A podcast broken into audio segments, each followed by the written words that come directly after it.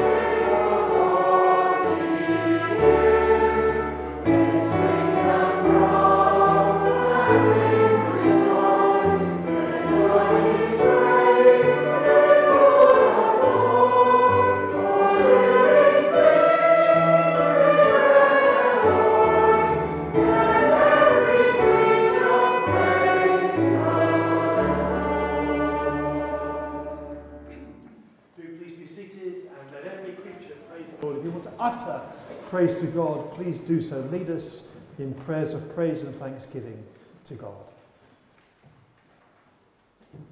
Lord, at the start of a new year, we thank you to your faithfulness in the past, and we put our confidence in you for the coming year because your steadfast love never wavers. Amen.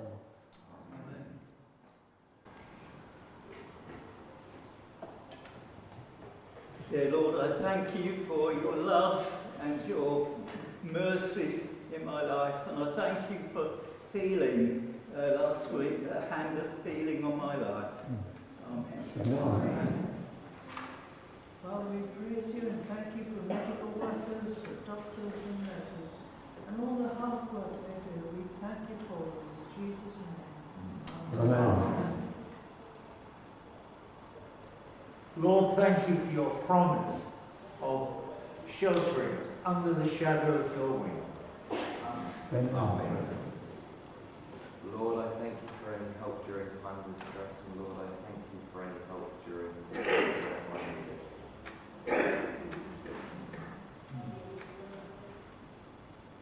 Thank you for the glorious sunshine this morning, which lifts our hearts. Amen. Amen. Thank you, Lord, even when the crowds in life come over us, we know that your sun shines through and you bless us every day, whether sunny or cloudy. Thank you, Lord. Amen. Amen. Thank you, Lord, for the promise that you do exceedingly more than all we ask or imagine.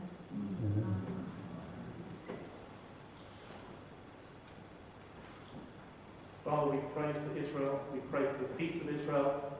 We pray for the protection the idea.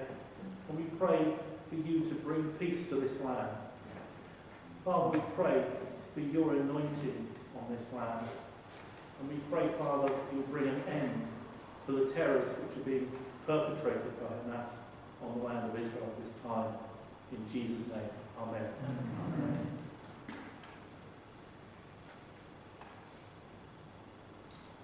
Father God, we praise you because you've shown us what you are like in Jesus and coming among us. Amen.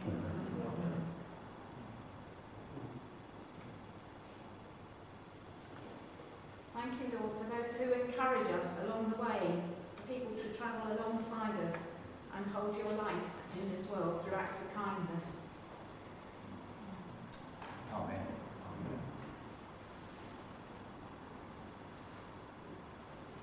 Father, we want to thank you for one another and thank you that we're able to gather together, have that freedom and safety to do so in our land. We do remember our brothers and sisters around the world who do not enjoy such freedoms. Pray that you would bless them and watch over them and provide for each of them. Amen.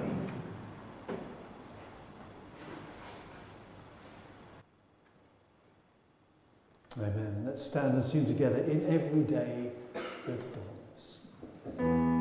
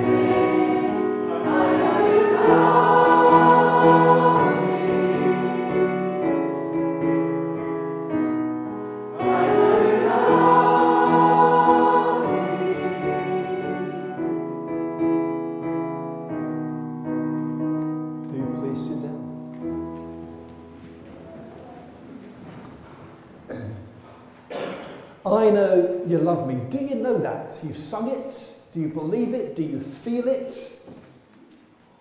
One of the pictures we have of God is God as judge. And the thing about judges is that it needs to be impartial. Love cannot interfere with the process of dispensing justice. But God is love. God loves his people with a passion. So, what kind of judge is he then? That is not the best picture of God as judge. If, if we turn to one of the Psalms, we see this is what God's justice is like. This is how God tells judges to act defend the weak, the poor, and the fatherless, maintain the rights of the poor and the oppressed, rescue the weak and the needy, deliver them out of the hand of the wicked. That is God's mandate to those responsible for justice in the world. So when we appeal to God, we are asking Him to set right what is wrong in our lives, in our church, in our world, in our community. We might pray a prayer such as this on the screen May God vindicate me and put my enemies to shame. Or the opening words of Psalm 17 Lord, consider my just cause. Pay attention to my cry for help. Listen to the prayer I sincerely offer. Make a just decision on my behalf.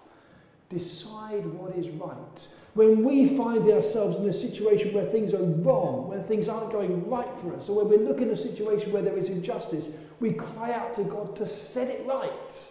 That is what the God of justice does. And God is the kind of judge who gets involved, who doesn't sit and just pass judgment from a distance. God comes amongst us. He comes alongside you to vindicate you, to stand beside you, to stand up to defend you, to protect you as he would the apple of his eye. This, this is the kind of God, judge God is. This is the God who's passionate about his people. This is the kind of justice that's in his heart. And if, he, if you belong to him, he wants you to share that passion for justice. He wants you to be the kind of person who just doesn't stand by and let bad things happen. He wants you to be the kind of person who will stand up for those who need support. That's the kind of person God wants you to be in this coming year. Someone who shares his passion for justice, for fairness, for what is right. It's on God's heart. It should be on our heart as well for 2024. So I'm going to lead us in a responsive prayer. And when I say, Lord, can I invite you to respond by saying, Forgive us and change us? Lord, forgive us and change us. So when justice should begin with us, but doesn't, Lord, forgive us and change us. When compassion should begin with us, but doesn't, Lord, forgive us and change us. When unity should begin with us and doesn't, Lord, forgive us and change us. Where understanding should begin with us, but doesn't. Lord, forgive us and change us. When hospitality should begin with us, but doesn't. Lord, forgive us and change us. When welcome should begin with us and doesn't. Lord, forgive us and change us. When kindness should begin with us, but doesn't. Lord, forgive us and change us. And lastly, when hope should begin with us, but doesn't. Lord, forgive us and change us. In Jesus' name we pray. Amen. Jesus Christ is waiting, waiting in the streets. Let's stand and sing together.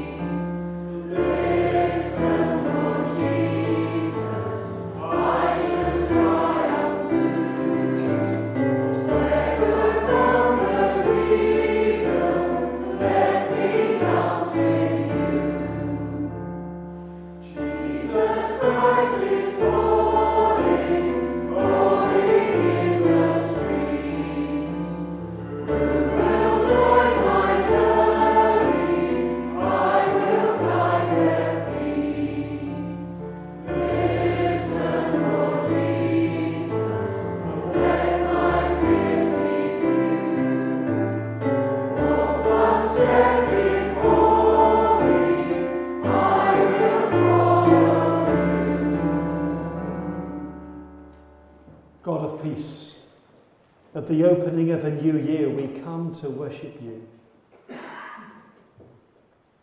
And some of us are afraid of what the future may bring. Some of us are optimistic as we anticipate good things ahead. Some of us know we need to turn over a new leaf, and there are things we need to leave behind us. But however we're feeling, we approach you with reverence and humility and trust and worship.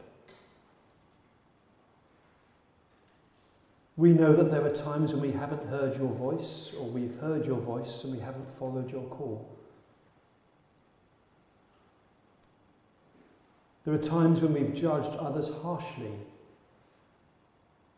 for their faith or their lack of faith. Times when we've been slow to acknowledge when we were wrong. Forgive us. Forgive us and set for us a path of redemption in this coming year, to be a kinder voice to others, to have a kinder mindset when we think of others,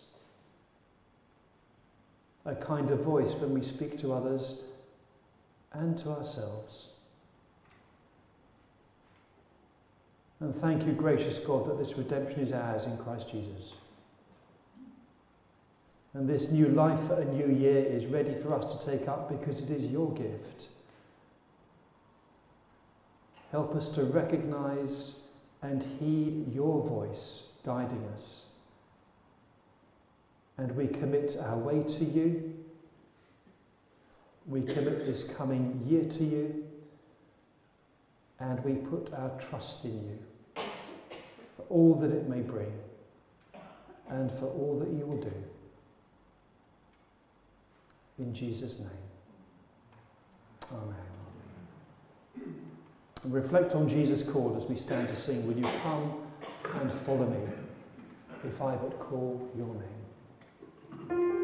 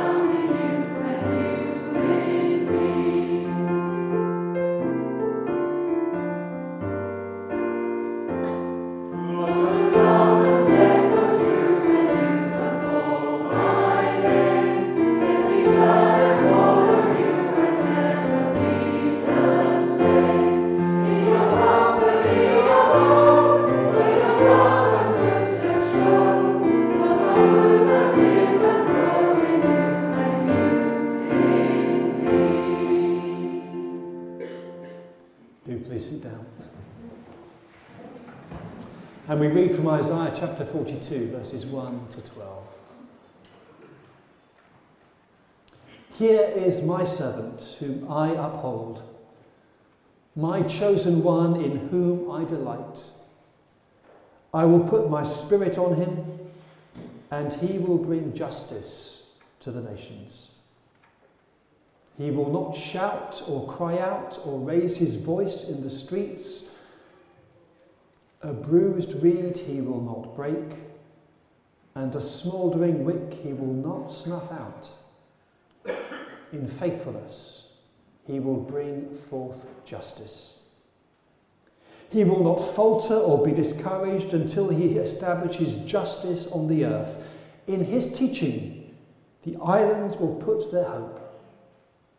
This is what God the Lord says, the creator of the heavens, who stretches them out, who spreads out the earth with all that springs from it, who gives breath to its people and life to those who walk on it. I, the Lord, have called you in righteousness. I will take hold of your hand. I will keep you and make you to be a covenant for the people and a light for the Gentiles, to open eyes that are blind, to free captives from prison, to release from the dungeon those who sit in darkness. I am the Lord. That is my name. I will not yield my glory to another or my praise to idols. See, the former things have taken place, and new things I declare. Before they spring into being, I announce them to you. Sing to the Lord a new song. His praise from the ends of the earth. You who go down to the sea and all that is in it, you islands and all that live in them. Let the wilderness and its towns raise their voices. Let the settlements where Kedar lives rejoice. Let the people of Sela sing for joy. Let them shout from the mountaintops. Let them give glory to the Lord and proclaim his praise in the islands. Amen. Think of that vision of God's praise coming up from around the world. And we're going to use that to lead us in prayer. We're going to use a prayer, first of all, from Central America. It's an adaptation of the Lord's Prayer, reflects their longing for justice. And then we'll follow that with wider prayers of concern for the world. Let's pray. Our Father, who is in us here on earth. Holy is your name. In the hungry who share their bread and their song, your kingdom come. A generous land where confidence and truth reign. Let us do your will. Bring a cool breeze for those who sweat. You are giving us our daily bread when we manage to get back our lands or get a fairer wage. Forgive us for keeping silent in the face of injustice and for burying our dreams. Don't let us fall into the same temptation of taking up the same arms the, as the enemy, but deliver us from the evil which disunites us. We shall have believed in humanity and life, and we shall have known your kingdom, which is being built forever and ever. Amen. And Jesus, we turn to you, the King of the poor. And we pray that you would shield today those who are imprisoned without charge, those who've disappeared. Cast a halo of your presence around those who groan in sorrow or pain. Protect those whose livelihoods are threatened. Encourage those forbidden to worship. Encompass your little ones gone hungry to sleep, cold and fitfully waking. Guide your witnesses for peace. Safeguard your workers for justice. Encircle us with your power, encompass us with your grace. Embrace your dying ones. Support your weary ones. Calm your frightened ones. And as the sun scatters the mist on the hills, bring us to a new dawn when all shall freely sit at table in your kingdom rejoicing in a God who saves them. We ask this in Jesus' name. Amen.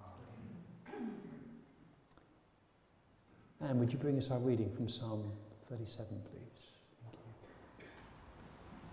Psalm 37, verses 1 to 11.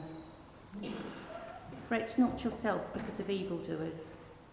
Be not envious of wrongdoers for they will soon fade like the grass and wither like the green herb. Trust in the Lord and do good. Dwell in the land and befriend faithfulness. Delight yourself in the Lord, and he will give you the desires of your heart. Commit your way to the Lord. Trust in him, and he will act. He will bring forth your righteousness as the light, and your justice as the noonday. Be still before the Lord and wait patiently for him. Fret not yourself over the one who, pro- who prospers in his way, over the man who carries out evil devices.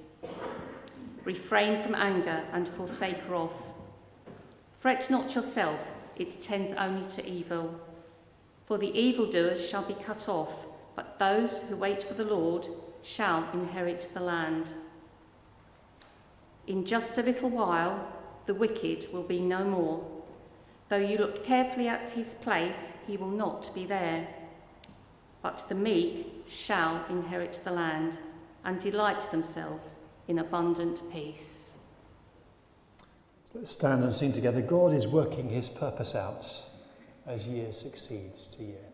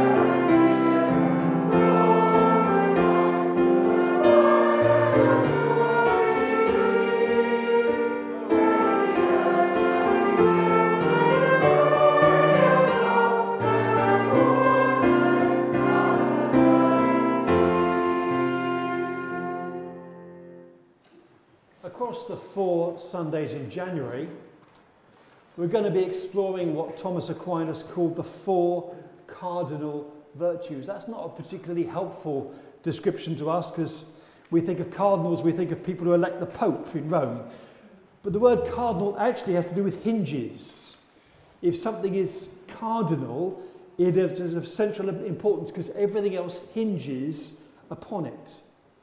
So the four cardinal virtues of justice, and courage, and self control and wisdom are pivotal because Aquinas felt that you could derive all the other virtues from them. They are foundational to living a good life, or so Aquinas argued. Thomas Aquinas didn't invent them. He was responsible in the medieval, medieval times for integrating the philosophy of Aristotle with Christian theology. That was his great contribution to Christian culture. And it was the Greek philosopher Aristotle who inspired the idea of virtue ethics, saying that when it comes to deciding what the right thing to do is, you don't want a book of rules and regulations. A good person will do the right thing because they have instilled within them the wisdom and the discipline to act in accordance with the key virtues which over time they have cultivated in their lives. It's about being a good person and acting in accordance with that goodness and that virtue. So, living a good life is not about keeping a lot of rules. It's about developing those inequalities which enable you to discern the right course of action and then to put it into practice. And that's what the Holy Spirit does. He inscribes God's laws, God's values, God's principles, God's love in our hearts. Right living starts with who you are. And a good person will have cooperated with the Holy Spirit so that they've incorporated those virtues into their psyche so that becomes part of how we think, part of how we live, part of how we behave as the Holy Spirit shapes and molds us and inculcates God's virtues into our lives. And justice is one of those virtues. Aristotle claimed there were two kinds of justice there is distributive justice, which makes sure that the benefits and burdens are, are shared freely among members of their community. Everybody gets a right and fair proportion of what is available or of what is demanded. It's not the 80 20 rule 20% of people enjoying 80% of the resources, or 20% of people doing 80% of the work. Everything is shared equally and fairly and equitably amongst members of a community and in the world as well. And corrective justice looks at situations where that's not happening and seeks to put it right. If someone is getting less than they deserve or gaining excessive benefit at someone else's expense, corrective justice intervenes to rectify that or where someone is, is carrying a disproportionate burden, corrective justice seeks to come alongside and ease that for them. And justice for Aristotle was about finding the middle path between disproportionate excess and disproportionate efficiency. Aquinas took up this idea and talked about justice being the constant and perpetual will to make sure that everyone receives their rightful due. It's about playing your part in making sure that people are treated fairly at home, in our church, in our community, and throughout the world. And there are those today who would argue that our sense of justice, our desire to th- see things done right, to see that distributive justice, that corrective justice, where does that come from? People will say that comes from God. After all, if we are merely products of an evolutionary process where all that matters is the survival of the fittest, why should we have this sense of right and wrong? Why should we have this deeply ingrained sense of fairness? Why do we get angry when that sense of justice is contravened? Why do we get upset when we see people being treated unjustly or unfairly? And there are those who would suggest, with good reason, that our desire for justice is part of what it means for us to be made in the image of God. It's instilled within our human nature. That's why we're happy to take Aristotle on board and say, yes, he was right when he came to talk about justice, because that is part of God's imprint on our lives. That sense of right and wrong, that sense of what is fair and what isn't fair, that desire to see justice done, that is part of what it means for you to be made in God's image. And God is deeply concerned about justice. He's passionate about it. The Hebrew word for justice comes over 400 times in the Old Testament, cropping up more places in places like Psalms and Ezekiel and Isaiah. That's where the references are concentrated. And it's in Isaiah 42 that God presents his servant, his chosen one, the one in whom he delights, the one whom he upholds, the one to whom he gives his spirit, so that he will bring justice to the nations.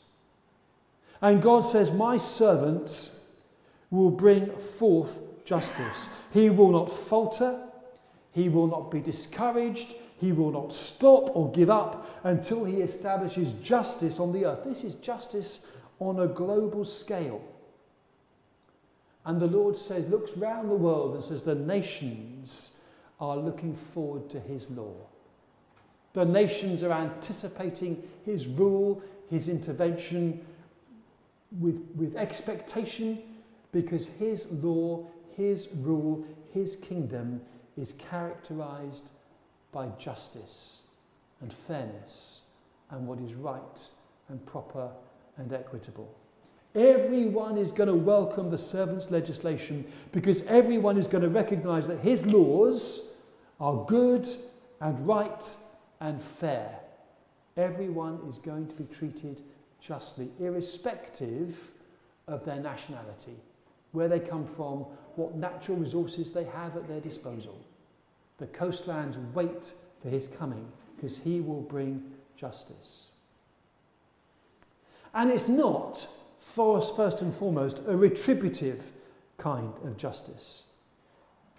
The focus is not on the servant coming to punish those who've done wrong. Often, when we think of justice, that's what we think of. The ministry of justice is all about courts and sentences and punishments and that kind of stuff. God's sense of justice is far broader and bigger and generous than that.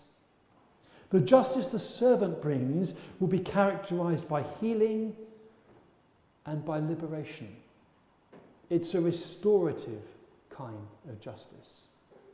It's the kind of justice that sets right what is wrong and heals what is damaged. It's a wholesome bringing of God's justice to the world. So bruised reeds will not be broken.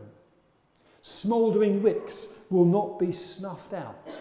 There will be a particular concern for those who are vulnerable or wounded or weak. The servant will bring light to the nations. Blind eyes will be opened. Captives will be released from incarceration. Those who sit in darkness will be set free. Where there is wrong, the servant comes to set it right. That is what God's justice looks like. And is God just? Of course he is. How could he not be? And if God is just, does he have a concern for injustice in the world? Of course he does. How could he not? And if we are his people, if we are those to whom he has given his spirit, would he not want us to share that passion, that concern, to see justice done, to see people liberated, to see people healed, to see people resourced, to see people treated fairly? Of course, he wants us to have that passion. And is there injustice in the world? Oh, my word, isn't there just? One of the reasons why people struggle to believe in God is they look at the world and say, well, why is the world like this if there is an almighty God who loves us? And that disparity between our sense of justice, which is God given, and what we see in the world, that wrongness, is why people struggle sometimes to believe in God. But the Bible's picture of God is very clear. God has a passion for justice, to see it done, to see it brought into the world, we are the ones who do not share that passion enough. Because too often we are motivated by greed and self interest and looking after what we have, even if it means others are going out. So when you open your eyes to the world and as you pray the Lord's Prayer and ask for God's kingdom to come and his will to be done, where do you begin? Where do you stop? The agenda is massive. Even worse in the past few years since the, the, the pandemic, which widened the gap between the haves and the have nots on a global scale. COVID 19 meant that those with immense resources were able to cash in on the pandemic, while those with limited resources lost what precious little security they had. And it's the poorest who continue to bear the impact of inflation, who struggle to get access to education, who are denied access to healthcare. All of that is about justice. All of that is on God's agenda.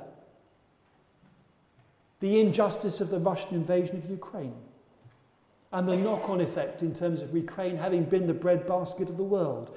The price of fuel gone up, the price of food gone up, the price of fertilizer gone up. All of that exacerbating poverty. People in North Africa and the Middle East, particularly, suffering food insecurity. 49 million people in 43 countries are at risk of falling into famine or a severe hunger crisis. Action against hunger. You factor in the impact of climate change on local agriculture, and the result in 2023 was 2 million people being uprooted from their homes and becoming refugees. And the women and children among them being particularly vulnerable to trafficking and violence. It's all a matter of justice. Does it matter to God? You bet it does. And it should matter to us in our prayers and in our lifestyle and in our actions. Tearfund have drawn up a justice charter which sets out 14 ways in which churches can respond to five key areas of global injustice and bring good news to a broken world. You can Google Tearfund Justice Charter and you'll find it, together with a set of five Bible studies you might want to do in groups, in your prayer triplets, or by yourself. And these, these, this Justice Charter will also feature in the material for reflection, which you will have access to or is available via the homepage of our website. But Tearfund invite churches to make 14 commitments. I'm going to run through them with you. Some of them will resonate with you, others you might think, I'm not so sure about that. But actually, it's the breadth of God's chart of justice for the world. So, firstly, we commit to living a life of justice, seeking to do justice in the world through the ways we live and act, and by challenging systems of injustice to reduce inequality around us. And then, in terms of the next one, please economic justice. We commit to supporting entrepreneurship and the positive role of business to bring dignity, livelihoods, and to foster a flourishing society. It's about not giving handouts to people, but enabling people to become self sufficient and to have the dignity and the capacity to earn their own living. We commit to being responsible consumers, asking the questions of how people and places involved in our food, clothes, and purchases are treated, choosing to buy ethically, and calling on corporations to provide fair wages and just working conditions.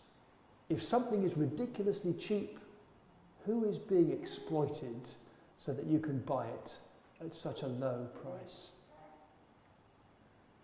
And we commit to calling on governments and corporations to cancel the debts of economically marginalised countries and pursue trade practices that are built on fairness and equity, not trade practices that just bolster the rich West already. There's racial justice. We commit to eliminating racial disparities through launching or engaging with programs in areas such as education, economic marginalisation, healthcare, employment, political representation, and others. This is what mission organisations are doing in different countries throughout the world. We commit to fostering reconciliation where there are racial and ethnic divisions within our church and society. Do we express the unity and diversity that belong together in the body of Christ? And we commit to calling on governments to eradicate policies that perpetuate racism through public and private institutions and to prevent the introduction of new policies to the same effect. And various aspects of the government's agenda might come to mind as you think about that aspect of racial justice. There is climate justice. We commit to preaching and teaching on the biblical basis for God's love for the whole of creation and our duty to respond to the climate crisis, God's love for the world that He's created and the knock on effect for the people within it. And so we commit to investigating and reducing our plastic use and carbon footprint in any church buildings we own or use, and encouraging our members to do the same at home. And we commit to calling on governments to take action and follow through on their promises to tackle the climate crisis and move to a greener economy that brings justice and helps reduce inequality. Aspects of government legislation may again come to mind when we think about that. Gender justice. We commit to promoting a liberating biblical understanding of the inherent worth and dignity of both men and women, and to practicing the full equality and participation of women and men in all aspects of church and society. And we commit to challenging and condemning all forms of gender based violence in the church and society, and to providing and advocating for the adequate provision of counselling, pastoral care, health care, and criminal justice for survivors of gender based violence.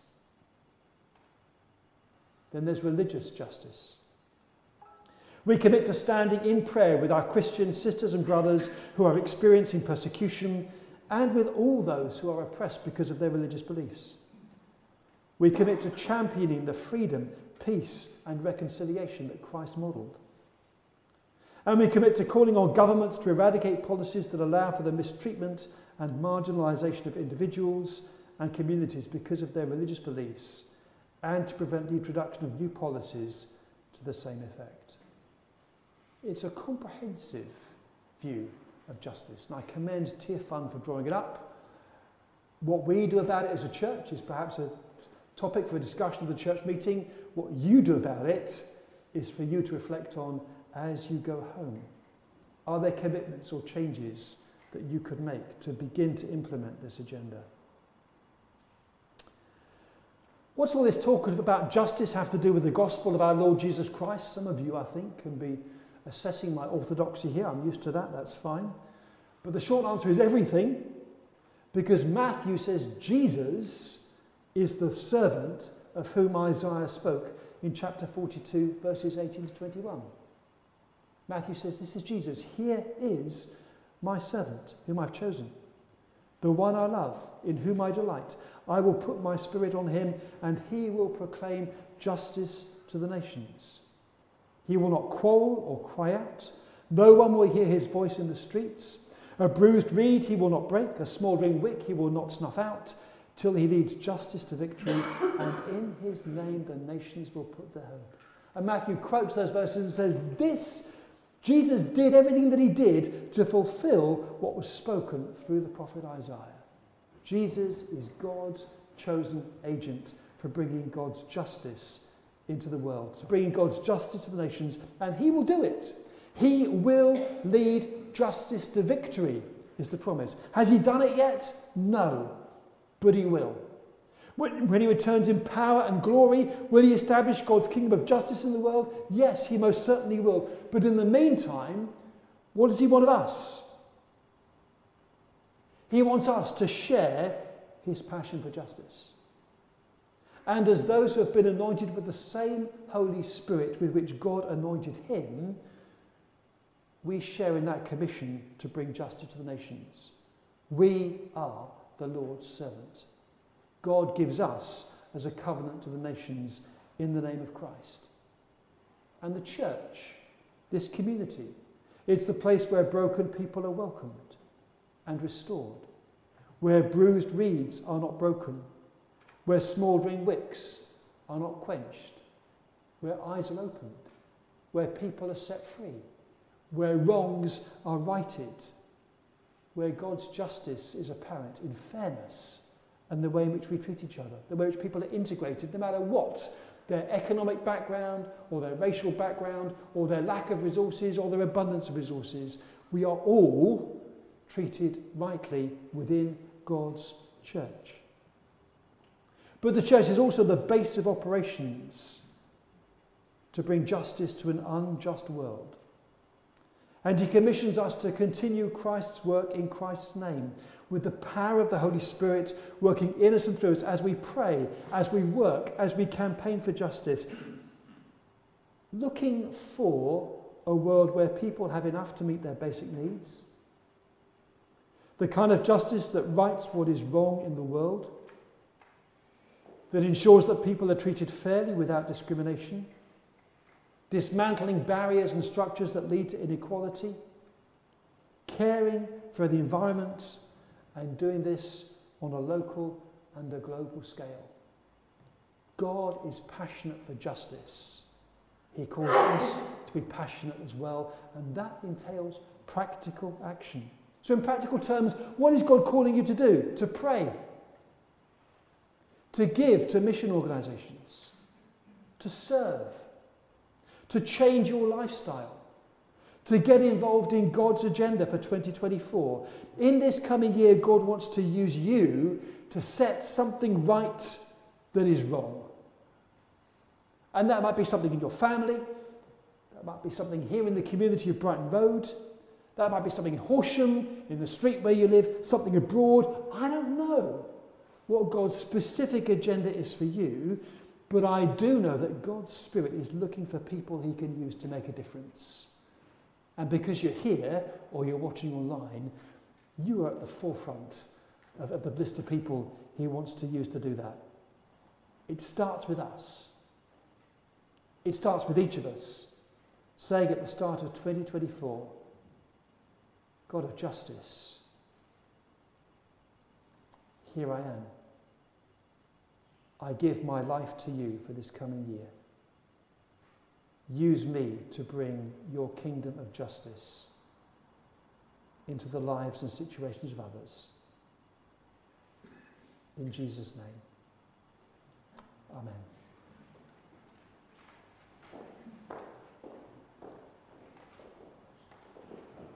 We're going to close by focusing on Jesus. Uh, our eyes turn from Christmas and the birth and the wise men to, to Jesus' ministry and uh, the difference he makes in the world. So we sing from the squalor of a borrowed stable.